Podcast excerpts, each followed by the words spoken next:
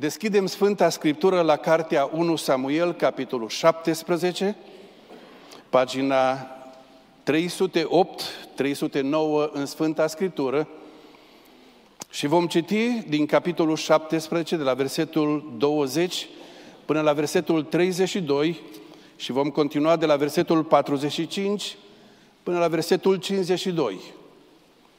Este cuvântul lui Dumnezeu pentru noi. Și ca să-L putem înțelege, să-L putem accepta în inimă, să-L putem împlini, avem nevoie de iluminarea, călăuzirea, ajutorul Duhului Sfânt al lui Dumnezeu. De aceea întotdeauna când citim Scriptura, ne rugăm și îi cerem lui Dumnezeu să lase Duhul Sfânt peste minți, peste inimă, peste toată adunarea și să împlinească voia Lui în noi. Ne vom ruga fiecare în inima Lui, în Duhul Lui, cu voce tare. Ne va conduce Ionuț, unul dintre studenții de la teologie, este în spate la cor. unu Samuel, capitolul șaptesprezece, de la versetul douăzeci. David s-a sculat dis de dimineață, a lăsat oile în seama unui pasnic și a luat lucrurile și a plecat cum îi poruncise Isai. Când a ajuns în tabără, oștirea pornise să se așeze în șiruri de bătaie și scotea strigăte de război. Israel și filistenii s-au așezat în șiruri de bătaie, oștire către oștire. David a dat lucrurile pe care le avea în mâinile celui ce păzea calabălâcurile și a alergat la șirurile de bătaie. Cum a ajuns, a întrebat pe frații săi de sănătate. Pe când vorbea cu ei, iată că filisteanul din Gat, numit Goliat, a înaintat între cele două știri, ieșind afară din șirurile filistenilor, a rostit aceleași cuvinte ca mai înainte și David le-a auzit. La vederea acestui om, toți cei din Israel au fugit dinaintea lui și a apucat o mare frică. Fiecare zicea, ați văzut pe omul acesta înaintând. A înaintat ca să arunce o cara asupra lui Israel. Dacă îl va omorî cineva, împăratul îl va, îl va umple de bogății, îi va da de nevastă pe fiică sa și va scuti de dări casa tatălui său în Israel. David a zis oamenilor de lângă el, ce se va face aceluia care va omorî pe filisteanul acesta și va lua o cara deasupra lui Israel? Cine este filisteanul acesta, acest netăiat împrejur, ca să ocărască oștirea Dumnezeului celui viu? Poporul, spunând din nou aceleași lucruri, i-a zis, așa și așa se va face aceluia care îl va omorî. Eliab, fratele lui cel mai mare, care îl auzise vorbind cu oamenii aceștia, s-a aprins de mânie împotriva lui David și a zis, pentru ce te-ai coborât și tu? Și cui ai lăsat acele puține oi în pustie? Îți cunosc eu mândria și răutatea inimii. Te-ai coborât ca să vezi lupta. David a răspuns, ce-am făcut oare? Nu pot să vorbesc astfel. Și s-a întors de la el ca să vorbească cu altul și i-a pus aceleași întrebări. Poporul i-a răspuns ca și, mai, ca și întâiași dată. Când s-au auzit cuvintele rostite de David, au fost puse înaintea lui Saul, care a trimis să-l caute. David a zis lui Saul, nimeni să nu-și piardă nădejdea din pricina filisteanului acestuia. Robul tău va merge să se bată cu el. Continuăm de la versetul patruzeci și cinci. David a zis filisteanului, tu vii împotriva mea cu sabie, cu suliță și cu pavăză, iar eu vin împotriva ta în numele Domnului oștirilor, în numele Dumnezeului oștirilor Israel pe care ai ocărât-o. Astăzi Domnul te va da în mâinile mele, te voi dobori și îți voi tăia capul. Astăzi voi da stârvurile taberii filistenilor, păsărilor cerului și fiarelor pământului. Și tot pământul va ști că Israel are un Dumnezeu. Și toată mulțimea aceasta va ști că Domnul nu mântuiește nici prin sabie, nici prin suliță, căci biruința este a Domnului și El vă dă în mâinile noastre. Îndată ce filisteanul a pornit să meargă înaintea lui David, David a alergat pe câmpul de bătaie înaintea filisteanului și a vârât mâna în traistă, a luat o piatră și a aruncat-o cu praștia, a lovit pe filistean în frunte și piatra a intrat în fruntea filisteanului, care a căzut cu fața la pământ. Astfel, cu o praștie și cu o piatră, David a fost mai tare decât filisteanul. L-a trântit la pământ și l-a omorât fără să aibă sabie în mână. Alergat, s-a oprit lângă filistean, i-a luat sabia pe care i-a scos-o din teacă, l-a omorât și i-a tăiat capul. Filistenii, când au văzut că uriașul lor a murit, au luat-o la fugă. Și bărbații lui Israel și Iuda au scos chiote și au pornit în urmărirea filistenilor până în vale și până la porțile Ecronului. Amin. Din toată inima mulțumim Domnului pentru încă un an universitar pe care l-am început cu ajutorul lui în urmă cu vreo două, trei săptămâni. Și mulțumim Domnului pentru harul de a fi împreună cu Biserica Emanuel la închinare și în mulțumire și datorită faptului că Biserica Emanuel este cea care a înființat Universitatea Emanuel și care se roagă și sprijină lucrarea acestei școli. Vrem să vă mulțumim din toată inima, să spunem, să vă binecuvinteze Domnul și să vă răsplătească Domnul. Este bucuria noastră să fim cu o parte din studenți și o parte din profesori. Studenții de la master nu sunt cu noi toți astăzi, programul lor este puțin diferit de celor de la zi și avem doar marea majoritate a studenților de la zi și îl binecuvântăm pe Domnul pentru una dintre cele mai frumoase admiteri din ultimii cincisprezece ani la Universitatea Emanuel. Un număr frumos de tineri din țară și de peste hotare au ales să studieze la Universitatea Emanuel. Să-i binecuvinteze Domnul!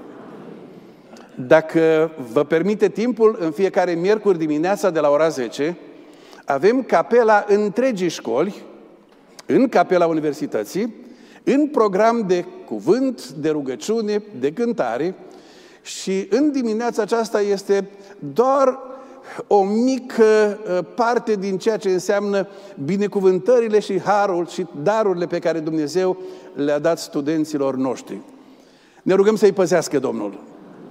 Mesajul din dimineața aceasta este inspirat din întâi Samuel, capitolul șaptesprezece, și este potrivit în contextul începerii unui an universitar și în contextul a ceea ce se întâmplă în lume în vremea de acum. Viața de credință este prezentată în Biblie prin diverse metafore. Uneori viața de credință este asemănată cu o călătorie. Creștinul este un călător. De aceea John Bunyan a scris cartea deosebit de frumoasă, Călătoria creștinului. Prin această metaforă, creștinul este prezentat ca un om care călătorește din cetatea distrugerii, a pierzării, înspre cetatea cerească. Și calea de credință descrie toate piedicile și ispitele pe care le are în cale și perseverența creștinului până când ajunge la porțile cetății cerești. E frumoasă imaginea. De aceea spunem uneori că suntem străini și călători. Alteori viața de credință este prezentată prin metafora odihnei. O odihnă ca cea de sabat. Omul care, în păcat cu Dumnezeu, are odihnă în suflet. Frământările, luptele, apăsările, temerile pe care le avea când era vrăjmașa lui Dumnezeu au fost risipite și acum are pace cu Dumnezeu, are odihnă în suflet. Ne odihnim în făgăduințele Lui, ne odihnim în puterea Lui, în protecția Lui, ne odihnim în dragostea Lui. E frumoasă imaginea odihnei. Acum, imaginea aceasta a odihnei nu ne încurajează să dormim duminica. Nu ne încurajează să nu ne trezim la vreme duminica. Imaginea aceasta de odihnă, ziua de odihnă, înseamnă ziua în care ne odihnim în Domnul, în părtășie cu El. Alteori, viața de credință este prezentată prin metafora luptei. Viața de credință este o luptă. În lupta aceasta, vrăjmașii sunt mulți, sunt puternici, atacă pe neașteptate și viața de credință este această confruntare. În această confruntare sunt biruitori și biruiți. În această luptă creștinul este învățat cum să lupte, ca să biruiască în fiecare etapă a vieții lui de credință. În dimineața aceasta ne vom uita la unul dintre oamenii lui Dumnezeu care a fost deprins cu luptele și a fost cunoscut ca omul care a biruit în lupte. Acum, fiecare dintre noi s-ar bucuri, s-ar bucura să fie în galeria biruitorilor. Cine ar dori să fie în galeria învinșilor, a celor care au pierdut? Nici măcar când joacă tinerii fotbal, nu le place să fie în echipa care a pierdut. Nici când se joacă copiii, nu te supăra, frate, nu-i place dacă a pierdut. Fiecăruia îi place să fie câștigător, biruitor.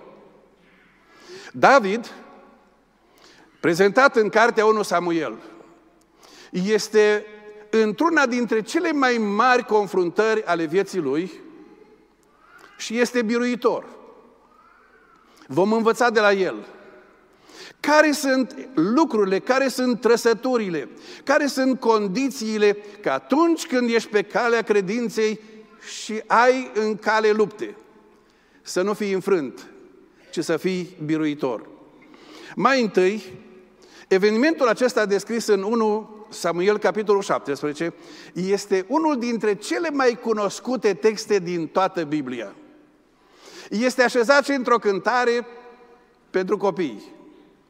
Prin credință, prin credință, o știți? David a învins pe Goliat cu o praștie și o piatră, o știți?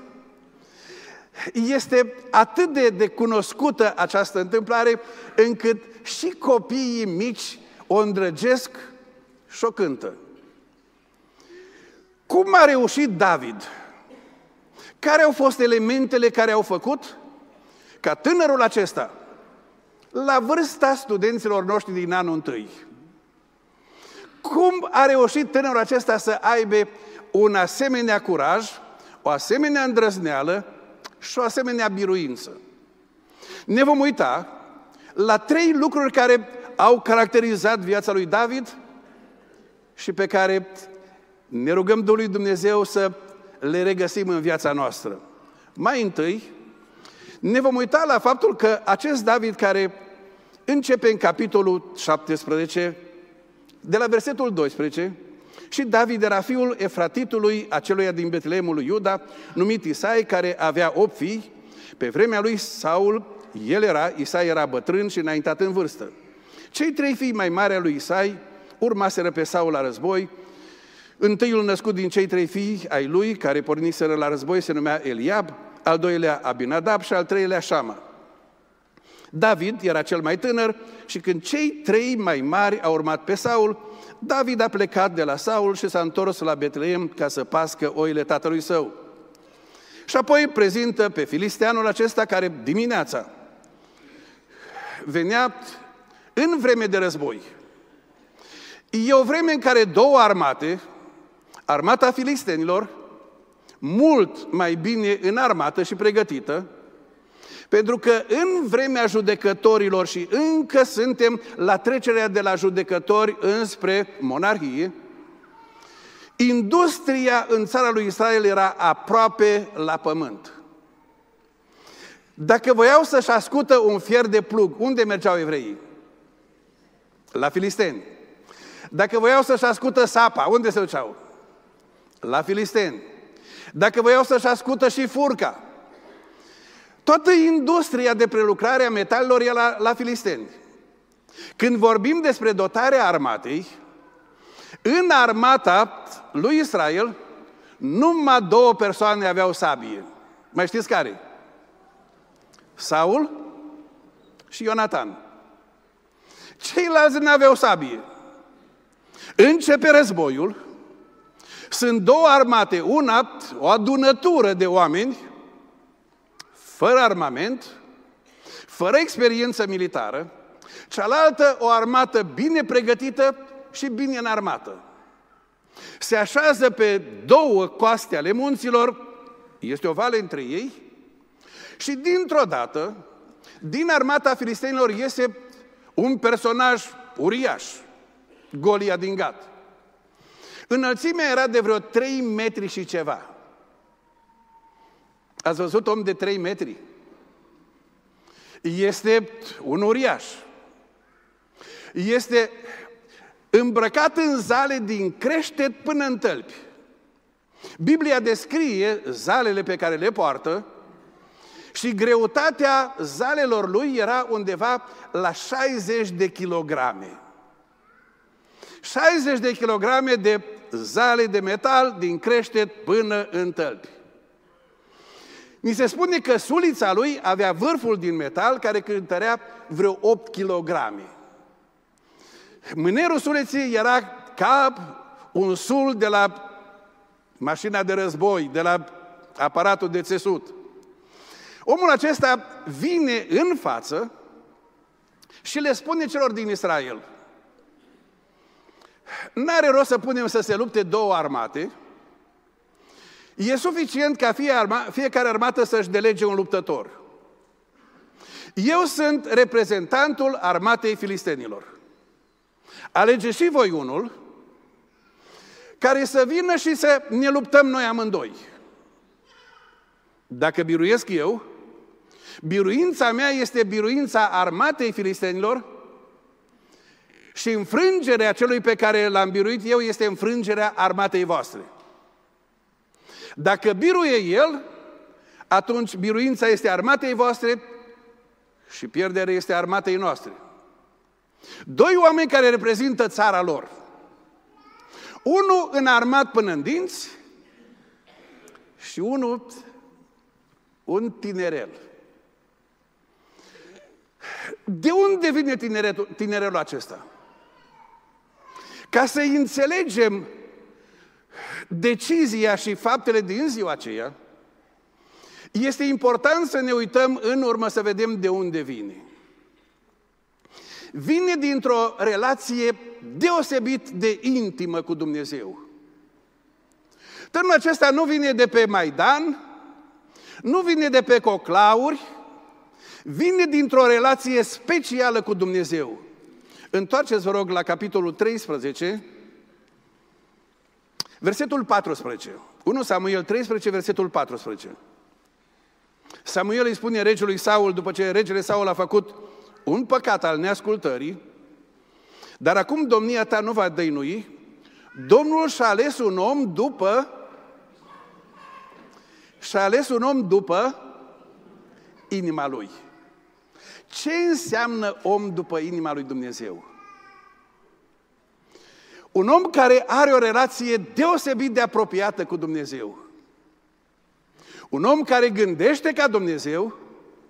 Un om care vorbește așa cum vrea Dumnezeu. Un om care se comportă așa cum vrea Dumnezeu. Mai târziu, peste o mie de ani, Domnul Dumnezeu va rosti din cer, la botezul Fiului Său și apoi pe muntele schimbării la față: acesta este Fiul meu în care îmi găsesc toată plăcerea. Când se uită la David, David este un om într-o relație specială cu Dumnezeu. Comentatorii spun că în perioada aceea când David era cioban la oi și-a petrecut zile și nopțile uitându-se la imensitatea creației, cu inima plină de frumusețea și de măreția lui Dumnezeu, și-a scris psalmii lui din tinerețe: când privesc cerurile, lucrarea mâinilor tale, luna și stelele pe care le-ai făcut tu, îmi zic, ce este omul ca să te gândești la el și fiul omului ca să îl bagi în seamă? Comentatorii spun, se face seară. David stă și se uită la boltă. Și când privește imensitatea universului, este copleșit de măreția lui Dumnezeu și compune o cântare. Psalmul opt este o cântare. Când privești cerurile, lucrarea mâinilor tale. Și apoi când se trezește dimineața și începe dimineața și David spune: cerurile spun slava lui Dumnezeu. O zi istorisește altia despre el. O noapte dă de știre altia despre el. David petrece timp și ziua și noaptea. E inima plină de prezența lui Dumnezeu și compune psalmi și îi pune pe cântare, pe melodie și îi cântă. Că omul acesta care stă la oi și se uită la toate cele care se întâmplă, scrie, Domnul este păstorul meu. Vine dintr-o vreme în care a fost aproape de Dumnezeu. Și cu cât este mai aproape de Dumnezeu, cu atât este mai plin de prezența, de puterea, de înțelepciunea lui Dumnezeu, de protecția lui Dumnezeu. Și când cei din Israel caută un om care să fie priceput să cânte, pentru că regele Saul este chinuit de un duh necurat, are crize cumplite psihice, caută un om care să cânte la harfă. Ce spun cei din Israel? Cine este cel mai bun și cel mai priceput cântăreț? David, fiul lui Isai. Vine din această vreme de părtășie cu Dumnezeu. Tinerețea lui nu este o tinerețe risipită, nu este o tinerețe trăită așa, fără niciun rost. Este o tinerețe în care inima lui, mintea lui, viața lui este plină de frumusețea lui Dumnezeu. Și cu cât ești mai aproape de Dumnezeu, cu atât ții mai mult la onoarea lui Dumnezeu. Cu cât ești mai aproape de cineva și iubești pe cineva, cu atât îți pasă mai mult de onoarea acelui cineva.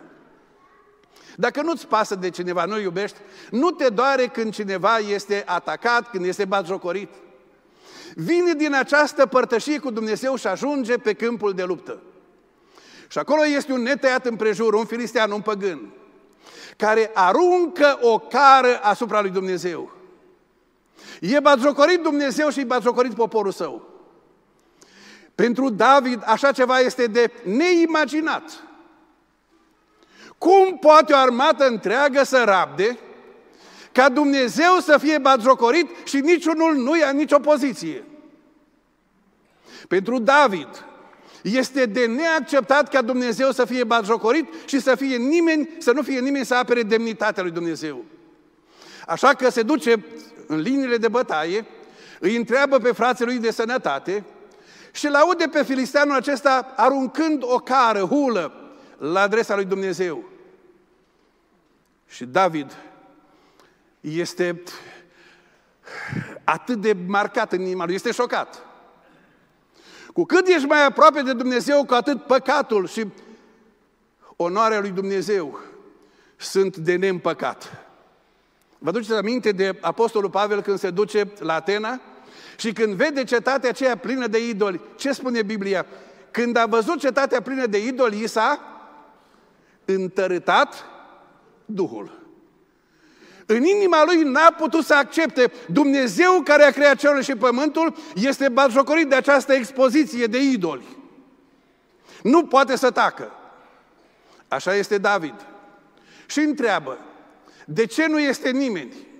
De ce nu este nimeni căruia să-i pase, să-i pese de slava lui Dumnezeu, de onoarea lui Dumnezeu? Cum pot frații lui, cum poate regele Saul? Cum pot ceilalți? El vine din această părtășie cu Dumnezeu și pentru el așa ceva este de neacceptat. Dragi tineri, cât de aproape suntem cu Dumnezeu în umblarea noastră? Cât de mult te deranjează dacă este umbrită slava lui Dumnezeu? Cât de mult îți pasă dacă Dumnezeu este onorat sau dezonorat? David nu poate accepta așa ceva. Dar ca să ne ajungem în starea de nepăsare când Dumnezeu este batjocorit, Iacov spune, apropiați-vă de Dumnezeu și El se va apropia de voi. Apropiați-vă de Dumnezeu. La Universitatea Emanuel avem o vreme deosebit de frumoasă. O bună parte dintre studenți găzduiesc în campus și uneori obișnuiesc să mă duc noaptea în campus să văd ce se mai întâmplă pe acolo. De cele mai multe ori studenții nu știu. Într-o noapte, venind de undeva din misiune, târziu, am oprit și m-am dus în campus să văd ce se întâmplă. La etajul patru sunt camerele de studiu unde luminile sunt aprinse pentru studenții care vor să citească, vor să se roage, pentru ca ceilalți care dorm să poată dormi. Și am văzut de pe alee Că una dintre sălile în care trebuia să fie lumină este cu luminile stinse. Așa că m-am dus încet, cunosc foarte bine campusul, am deschis încet ușa și am aprins lumina să văd ce se întâmplă, deci e stinsă lumina. Când am aprins lumina și era deschisă ușa, am văzut un student în anul întâi la teologie, era plecat pe genunchi cu fața spre peretele dinspre oraș și se ruga. Se ruga cu glas tare. Partea din rugăciune când am deschis eu și a fost: Doamne, am venit aici ca să caut fața Ta. Doamne, Te rog să mă sfințești, să-mi sfințești mintea și vorbirea, privirea și faptele. Doamne, umple-mă de toată plinătatea Ta. Mi-au dat lacrimile, am stins lumina, am tras încet ușa, m-am dus în birou la mine, m-am așezat și eu rugăciune și am spus: Doamne, așa Te rog să faci și cu mine. Așa Te rog să faci cu toată școala. Când vezi pe cineva care din anii tinereții este dornic să fie plin de toată plinătatea lui Dumnezeu, spui: tânărul acesta, tânăra aceasta, omul acesta, credinciosul acesta, se duce pe o cale a biruinței. De acolo vine David. Fiul lui Dumnezeu, ne spune evanghelistul Marcu, se scula dimineața înaintea tuturor și se ducea în locuri pustii ca să fie cu Dumnezeu în intimitatea lui. Când David iese din intimitatea aceea, a umblării cu Dumnezeu, din frumusețea strălucirii caracterului lui Dumnezeu, ajunge în locul acesta confruntărilor și acolo iese la lumină integritatea lui.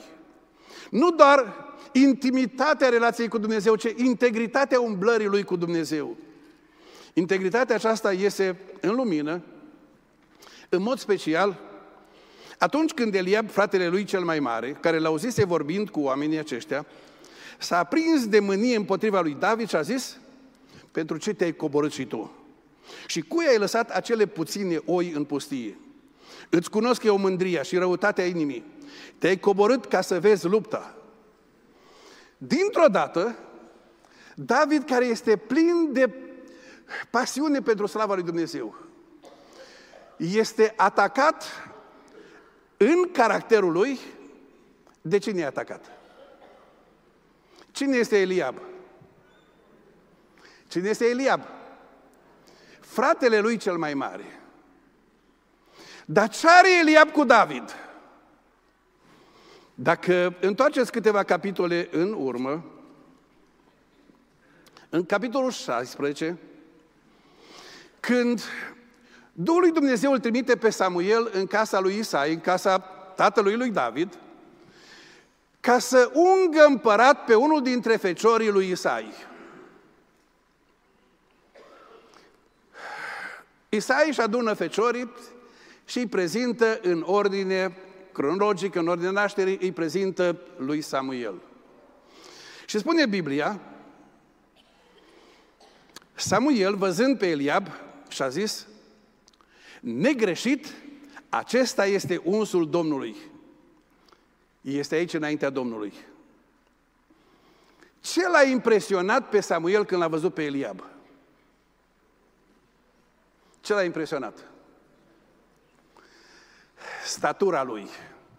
Era înalt, era arătos, era prezentabil, arăta foarte bine pe din afară. Și când Samuel îl vede cât de arătos este, cât de prezentabil este, Samuel zice: negreșit asta poate fi. Și Domnul a zis lui Samuel: nu te uita la înfățișarea și înălțimea staturii lui, căci l-am lepădat. Domnul nu se uită la ce izbește privirea, ci se uită la inimă. Eliab este lepădat de Dumnezeu. Eliab nu este împărtășie cu Dumnezeu. Eliab arată bine pe din afară și este stricat pe dinăuntru. Și acum acest Eliab se întoarce împotriva lui David, a fratelui său, și atacă integritatea, caracterul. Mai întâi spune: ești iresponsabil. Te faci vinovat de neglijență în serviciu. De ce? Ai lăsat oile acolo pe câmp și ai venit aici ca să caști gura și ochii să vezi tu războiul. Ești unul iresponsabil. Oare așa a plecat David? De ce a plecat David la locul de luptă? Pentru că l-a trimis tatăl său. David nu pleacă de capul lui. Tatăl lor, Isai, i-a spus: ia mâncare, ia grăunțe prăjite, ia pâine, ia și brânză pentru căpetenia oștirii, du-te la frații tăi și du-le de mâncare și vezi ce fac și adu-mi știri că este îngrijorat, e frământat de copiii lui la război. Numai că Eliab îl atacă și îi spune: ești unul care ești iresponsabil. Îți cunosc eu răutatea, mândria și răutatea inimii. Ești mândru, ești plin de tine, ești rău. Dintr-o dată David este acuzat de fratele lui, numai că cel care acuză este lepădat de Dumnezeu și cel acuzat este alesul lui Dumnezeu. Frați și surori, nu de puține ori cei lepădați de Dumnezeu îi atacă pe cei aleși de Dumnezeu. David este atacat în integritatea lui și dintr-o dată este confruntat cu altă bătălie. Cum răspunde David când este atacat, când este insultat, când integritatea lui este terfelită? Cum răspunde David? Înainte de a ne uita cum răspunde David, aș vrea să vă spun următorul lucru. Nu cred că vreun copil adevărat al lui Dumnezeu scapă de atacuri, de critici, de vorbe rele și de tot felul de, de, de lucruri care să-i pună sub semnul întrebării integritatea caracterului. Cineva a zis așa: dacă în călătoria ta nu te întâlnești cu diavolul față în față, să-ți pui mari probleme că s-ar putea să mergi în aceeași direcție cu el. Dacă nu te întâlnești cu diavolul față în față, pentru că diavolul este cel specializat să-ți atace caracterul. Când Dumnezeu se laudă în fața îngerilor cu Iov și spune: este un om neprihănit, este curat la suflet, se teme de Dumnezeu și se abate de la rău, este un om de caracter integru. Ce zice diavolul? Nu e adevărat. Nu e adevărat. Iov nu este un om de caracter, nu este integru, Iov este un om șmecher. Iov este un om viclean care se face că îl apreciază pe Dumnezeu, că îl ascultă, pentru că este interesat în ceea ce obține de la Dumnezeu. Diavolul este specializat ca să atace caracterul. Și când îl atacă pe, Deav- pe David, îl atacă prin fratele lui, care ar fi trebuit să-l protejeze sau să-l încurajeze. Cum reacționează David? Mai întâi, în integritatea lui, David știe care este adevărata lui luptă. El a venit acolo să lupte nu cu Eliab, ci cu Goliat. David înțelege care este chemarea lui și care e lupta lui. Un om al lui Dumnezeu știe foarte bine care sunt luptele lui și nu se angajează în lupte care nu sunt ale lui. Vă aduceți aminte de cartea lui Neemia? Când Neemia este chemat de Dumnezeu să meargă la Ierusalim, să rezidească templul, cine îl atacă? Cine atacă caracterul? Tobia și Sambalat. Și atacă integritatea, atacă viața lui, motivația lui, toate lucrările lui, caracterul lui. Numai că Neemia spune: lupta mea nu este acolo. Lupta mea este să terminăm zidul. David spune: lupta mea nu este cu Eliab. Nu se lasă atras în această luptă sterilă a celor care îl atacă. Nu îi răspunde lui Eliab, nu spune: tu vorbești, pe tine te-a lepădat Dumnezeu, tu ești cel care deschizi gura, ești un laș, fugi de filisteanul acela, nu ești bun de nimic, mi-e rușine că ești fratele meu. Nu, David nu face așa ceva. David nu răspunde. David înțelege că este chemat la o altă bătălie, bătălia lui este cu Goliat. În integritatea lui nu se lasă atras dintr-o parte și în alta. De ce e important asta? Pentru că trăim într-o vreme în care o mare parte a oamenilor trăiesc din like-uri și dislike-uri. Dacă ai postat ceva, ți-ai pus o poză și primești like-uri, ți se pare că ai ajuns la porțile raiului. Dacă primești dislike-uri, ți se pare că s-a năruit lumea. Dacă te laudă cineva, ești dintr-o dată plin de fericire. Dacă cineva te atacă, dintr-o dată s-au năruit toate.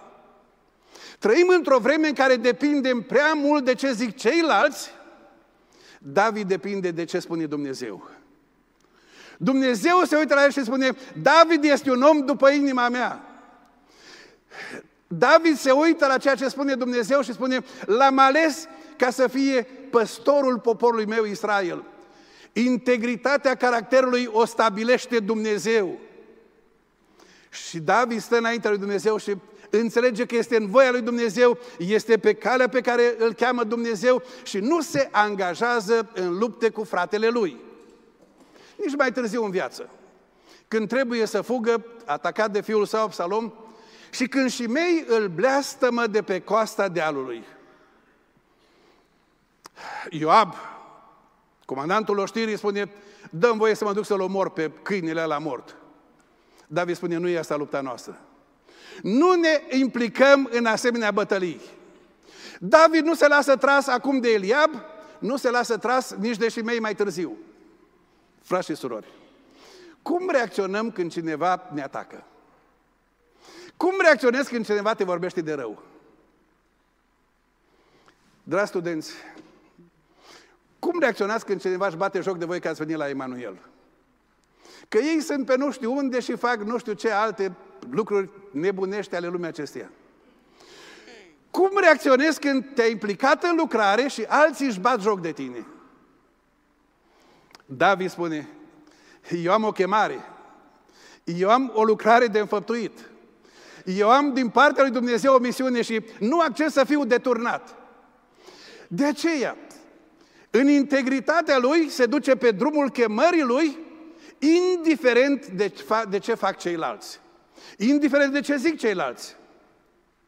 Și acum este față în față cu Saul și vine a doua descurajare.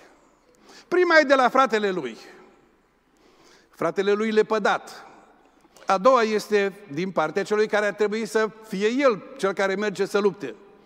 Că doar Saul era cel mai înalt la statură din toată armata lui Israel, așa-i? Dacă Goliat avea vreo trei metri, probabil că Saul avea vreo doi metri. Și dacă i-ai fi luat așa prin uh, măsurătoare, ai fi zis: păi ar trebui că măcar acolo, diferența e numai de un metru, dacă, dacă mă duc la David e mai mititel de statură. Așa că David, deranjat de faptul că i-a ocărât Dumnezeu, îi spune lui Saul: nimeni să nu-și piardă nădejdea din pricina filisteanului acesteia. Robul tău se va duce să se bată cu el. Saul a zis lui David: nu poți să te duci să te bați cu filisteanul acesta, că tu ești un copil. El este războinic, el este înarmat. Măi copile, cum să te duci tu? Saul este specializat în descurajare. Eliab este specializat să îi distrugă integritatea. Saul, n-ai rost să te duci. Ai de-a face cu oameni care te descurajează. Oamenii specializați să spună: n-are rost, nu o să reușești nimic, nu o să faci nimic, nu o să ajungi nimica. N-are rost, ești deci nepregătit. Față în față cu descurajarea lui Saul, unde își găsește David resursa? David a zis: încurajarea mea, chemarea mea nu depinde nici de Eliab, nici de tine. David a zis lui Saul: robul tău păștea oile tatălui său și când un leu sau un urs venea să ia o oaie din turmă, alergam după el, îl loveam și îi smulgeam oaia din gură și dacă se ridica împotriva mea, îl apucam de falcă, loveam și îl omoram. Așa a doborât robul tău leul și ursul și cu filisteanul acesta, cu acest netăiat împrejur, va fi ca și unul din ei, căci a ocărât oștirea Dumnezeului celui viu. David a zis: Domnul care m-a izbăvit din ghearea leului și din laba ursului, mă va izbăvi și din mâna acestui filistean, pentru că e Dumnezeul pe care îl cunosc, e Dumnezeul cu care am trăit, e Dumnezeul cu care am experiențe. În fața atacurilor și a descurajărilor, David se uită la Dumnezeu și spune: acesta e Dumnezeul în care mă încred și Dumnezeul cu care mi-am petrecut anii tinereții. Acesta este Dumnezeul biruințelor mele. Și acum dă exemple. N-aș vrea să întreb, câți v-ați întâlnit vreodată față în față cu un leu sau cu un urs? Da, cu lup. Eram copil, la Burzuc, și într-o toamnă, ca să nu ne prindă ploile, părinții au hotărât să culeagă tot porumbul și să lase grămadă la marginea pădurii, până când fac rost de car ca să-l aducă acasă.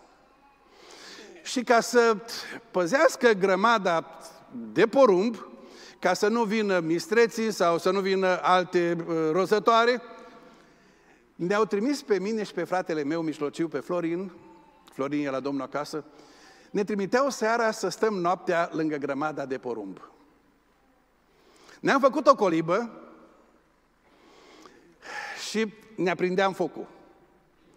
Și pe rând fiecare stătea treaz ca să pună lemne pe foc să ardă focul.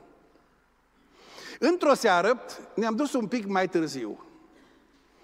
Aveam cu noi și câinile de pază și ne-am dus prin lanul de porumb, cocenii nu erau tăiați încă, ne-am dus pe aleea aceea și dintr-o dată câinele s-a oprit, a scos un mârit și parcă a paralizat, a încremenit. Și oricât am încercat să îl strunim, nu s-a mai mișcat din loc. Ne-am uitat cu Florin unul la altul și ne-am uitat în față. Și în față pe alee venea dinspre noi un lup. Și i-am spus fratelui meu: Florin, nu te teme că și eu tot tremur. În ziua aceea, lupul a avut altceva de mâncare, așa că s-a uitat la noi și eram prea micuți pentru mâncarea lui și ne-a lăsat. Mila lui Dumnezeu. Dar să te întâlnești cu ursul, să-ți atace oile, să vină leul să-ți atace oile.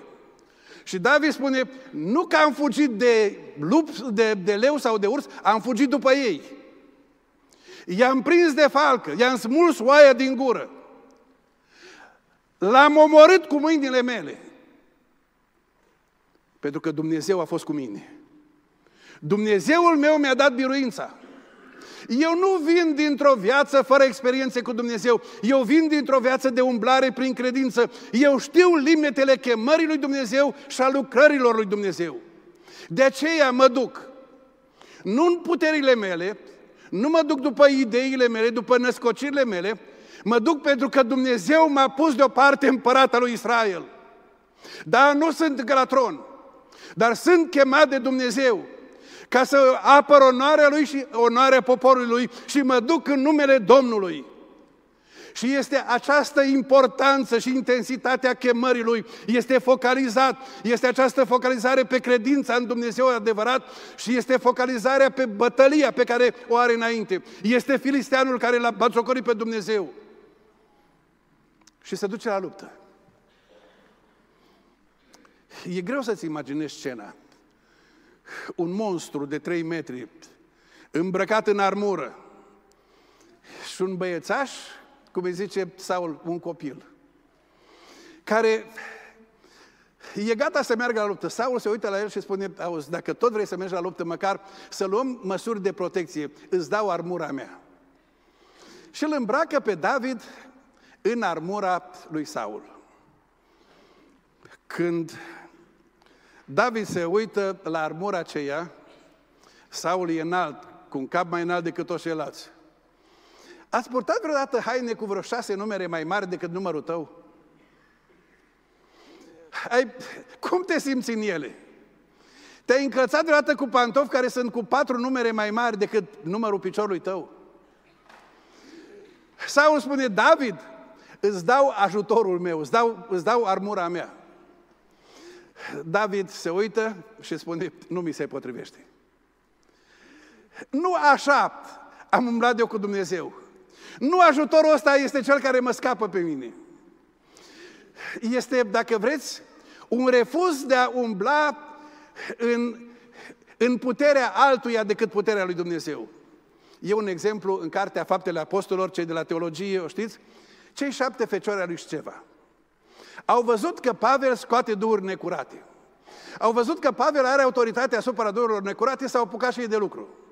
Și-au găsit un demonizat și s-au dus la el și au spus: în numele lui Iisus Hristos pe care îl poruncește, pe care îl provădește, Pavel, poruncim să ieși din omul acesta.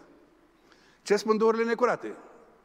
Pe Iisus îl știm, pe Pavel îl cunoaștem, dar voi? S-au dus cu o armură care nu e a lor.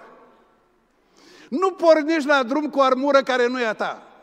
Pornești la drum cu ceea ce este credința dată sfinților și ceea ce înseamnă umblarea ta cu Dumnezeu, în chemarea lui Dumnezeu, în caracterul tău, în integritatea ta, în ascultarea ta de Dumnezeu. Și David spune: toată armura asta mă, mă împiedică, nu mă ajută, așa că o dă jos și își ia hăinuțele lui de cioban, și își ia praștia, și își ia toiagul și traista.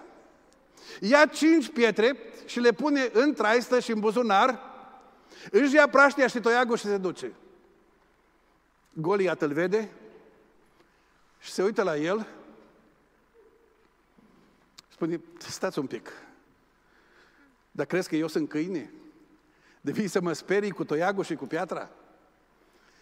Și se uită la copilul acesta și spune: apropie-te de mine și astăzi te dau de mâncare, mic dejun, la păsările cerului și nici nu o să aibă ce mânca din tine. Și David îi spune: tu vii împotriva mea cu sabie, cu suliță, cu pavăză. Eu vin înaintea ta în numele Dumnezeului oștirilor pe care l-ai batjocorit. Eu vin înaintea ta în numele onoarei și autorității singurului Dumnezeu adevărat. Eu nu sunt aici să-mi apăr numele meu, să-mi fac mie reputație. Eu sunt aici trimis al lui Dumnezeu, sunt aici reprezentant al lui Dumnezeu, sunt aici pentru slava lui Dumnezeu. Și ce se întâmplă în perioada următoare? David aleargă și din fugă.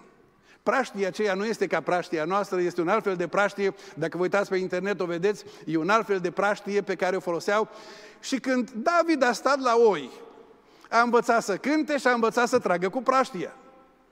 Și când trage cu praștia cu o piatră, filisteanul avea în toată armura lui o deschizătură aici la frunte, ca să poată vedea.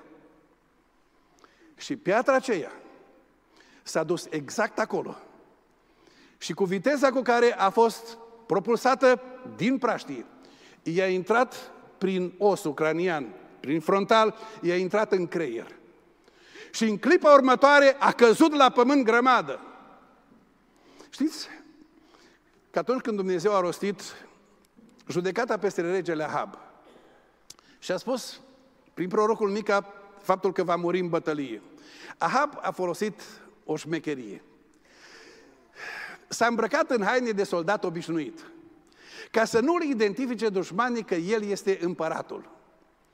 Și s-a dus pe câmpul de luptă și dușmanii au crezut că altul este împăratul și au fugit după altul, după Iosafat.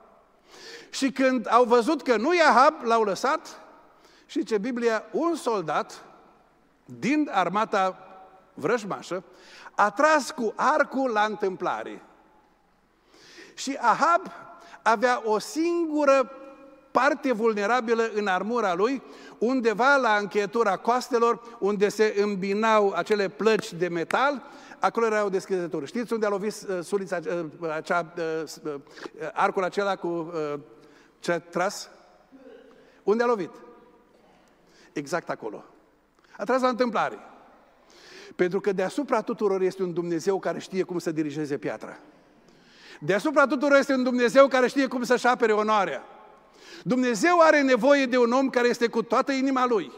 De aceea spune Biblia, ochii Domnului se plimbă pe tot pământul ca să caute un om a cărui inimă este întru totul, totului tot a lui. Și David este omul acesta după inima lui Dumnezeu. Dumnezeu îi dă biruința, Și în biruința aceea, David elimină dușmanul, este omorât Goliat, este declarată înfrântă armata filistenilor și când ne spune cuvântul lui Dumnezeu în versetul cincizeci și doi, și bărbații lui Israel și Iuda au dat chiote. Dintr-o dată, biruința lui David entuziasmează armata. Până atunci era o armată de fricoși. Până atunci au fugit. Biruința lui elimină dușmanul și entuziasmează armata, poporul lui. Și dintr-o dată, poporul acesta entuziasmat pornește la luptă și este biruință. Numai că, la început, David întreabă, ce răsplată va avea cel care va omorî pe filistean? Ce va primi cel care se angajează în lupta aceasta? Care era răsplata promisă? Ce a promis Saul? Unu, bogății multe.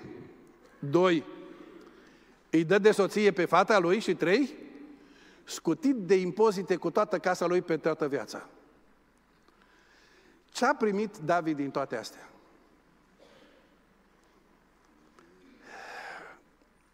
Acum, frați și surori, niciunul dintre noi nu ne vom întâlni cu Goliat din Gat așa cum arată el. Goliat are multe forme și multe metode. Goliat poate să îmbrace foarte multe chipuri. Într-o formă sau alta ne vom întâlni cu Goliat. Numai că de data aceasta noi nu suntem în armata lui Saul, ci suntem în armata Domnului nostru Iisus Hristos. Suntem în oștirea Lui. Domnul nostru n-a fugit când s-a întâlnit cu vrăjmașul. Domnul nostru s-a dus la Calvar. Și acolo pe muntele Calvar a dezbrăcat domniile și stăpânirile întunericului și le-a făcut de o cară înaintea lumii după ce a ieșit biruitor pe cruce, slăvit să fie Domnul.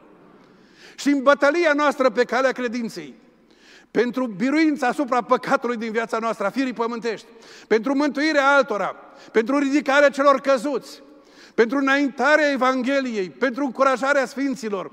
Noi avem un alt conducător și Biblia spune să ne uităm țintă la căpetenia și desăvârșirea credinței noastre. Și să alergăm cu stăruință în această părtășie cu Dumnezeu, în această umblare în integritate și în această focalizare pe ceea ce Dumnezeu ne-a chemat, pe această concentrare la chemarea Lui. Și care va fi răsplata? Întoarceți, vă rog, la ultima carte a Bibliei. Ultima carte a Bibliei, Apocalipsa, capitolul doi. Scrie Domnul celor șapte biserici. Și în încheierea fiecărei scrisori, pentru fiecare biserică, Domnul are o promisiune. Capitolul doi, versetul șapte. Celui ce va birui, voi da să mănânce din pomul vieții care este în raiul lui Dumnezeu. Cine va birui, va veni ziua răsplătirii. Frumoasă răsplătire. Capitolul doi, versetul unsprezece. Cel ce va birui nici de cum nu va fi vătămat de a doua moarte. Adică nici de cum nu va fi despărțit de Dumnezeu o veșnicie întreagă. Capitolul doi, versetul șaptesprezece. Cel ce va birui, celui ce va birui, voi da să mănânce din mana ascunsă și îi voi da o piatră albă și pe piatra aceasta este scris un nume, un nume nou pe care nu știe nimeni decât acela care îl primește. Mana cerească și un nume nou. Capitolul trei, capitolul doi, versetul douăzeci și șase la douăzeci și șapte. Celui ce va birui și celui ce va păzi până la sfârșit lucrările mele, îi voi da stăpânire peste neamuri. Le va cârmâi cu un toiac de fer, le va zdrobi ca pe niște vase de lut, cum am primit și eu putere de la Tatăl meu și îi voi da luceafărul de dimineață. Capitolul trei, versetul cinci. Cel ce va birui va fi îmbrăcat astfel în haine albe. Nu-i voi șterge nici de cum numele din cartea vieții și voi mărturisi numele lui înaintea Tatălui meu și înaintea îngerilor lui. Capitolul trei, versetul doisprezece. Pe cel ce va birui îl voi face un stâlp în templul Dumnezeului meu și nu va mai ieși afară din el. Voi scrie pe el numele Dumnezeului meu și numele cetății Dumnezeului meu, noul Ierusalim, care are să se pogoare din cer de la Dumnezeul meu și numele meu cel nou. Capitolul trei, versetul douăzeci și unu. Celui ce va birui, îi voi da să șadă cu mine pe scaunul meu de domnie, după cum și eu am biruit și am șezut cu tatăl meu pe scaunul lui de domnie. Amin. Făgăduințe pentru tine și pentru mine. Suntem în lupta credinței. Ne vom întâlni cu Goliat în forme diferite. Avem această intimitate a umblării cu Dumnezeu. Avem această integritate a caracterului nostru, să nu ne lăsăm trași deoparte, să nu ne lăsăm descurajați de cei care lovesc, de cei care ne disprețuiesc, de cei care ne descurajează într-un fel sau altul, ci să ne uităm la chemarea noastră și în ascultare de Dumnezeu să mergem înainte.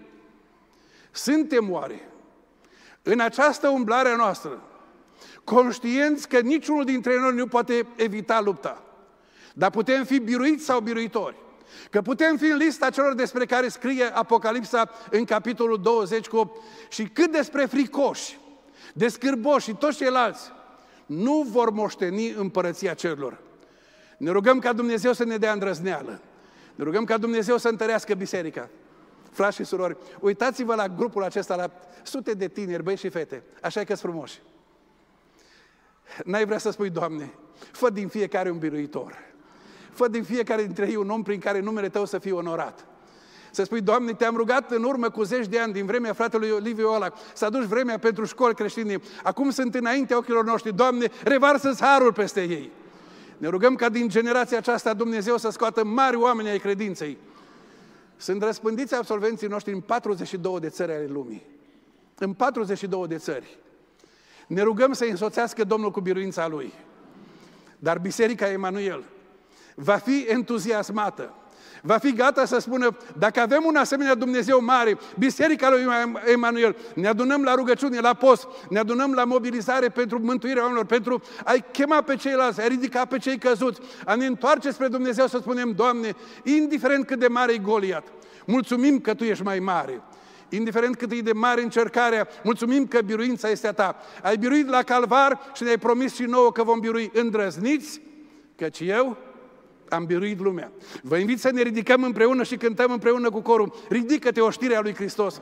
Și apoi vom veni în rugăciune înaintea lui Dumnezeu. Dă drumul la glasul tău și spune, ridică-te, oștirea lui Hristos. Și spune, Doamne, ajută-mă să mă ridic și eu. Dăm și mie, Doamne, bucuria de a fi învingător și nu învins. Dăm și mie, Doamne, această claritate a chemării tale și disciplina umblării cu tine în fiecare zi. Ridică-te, Biserica Emanuel.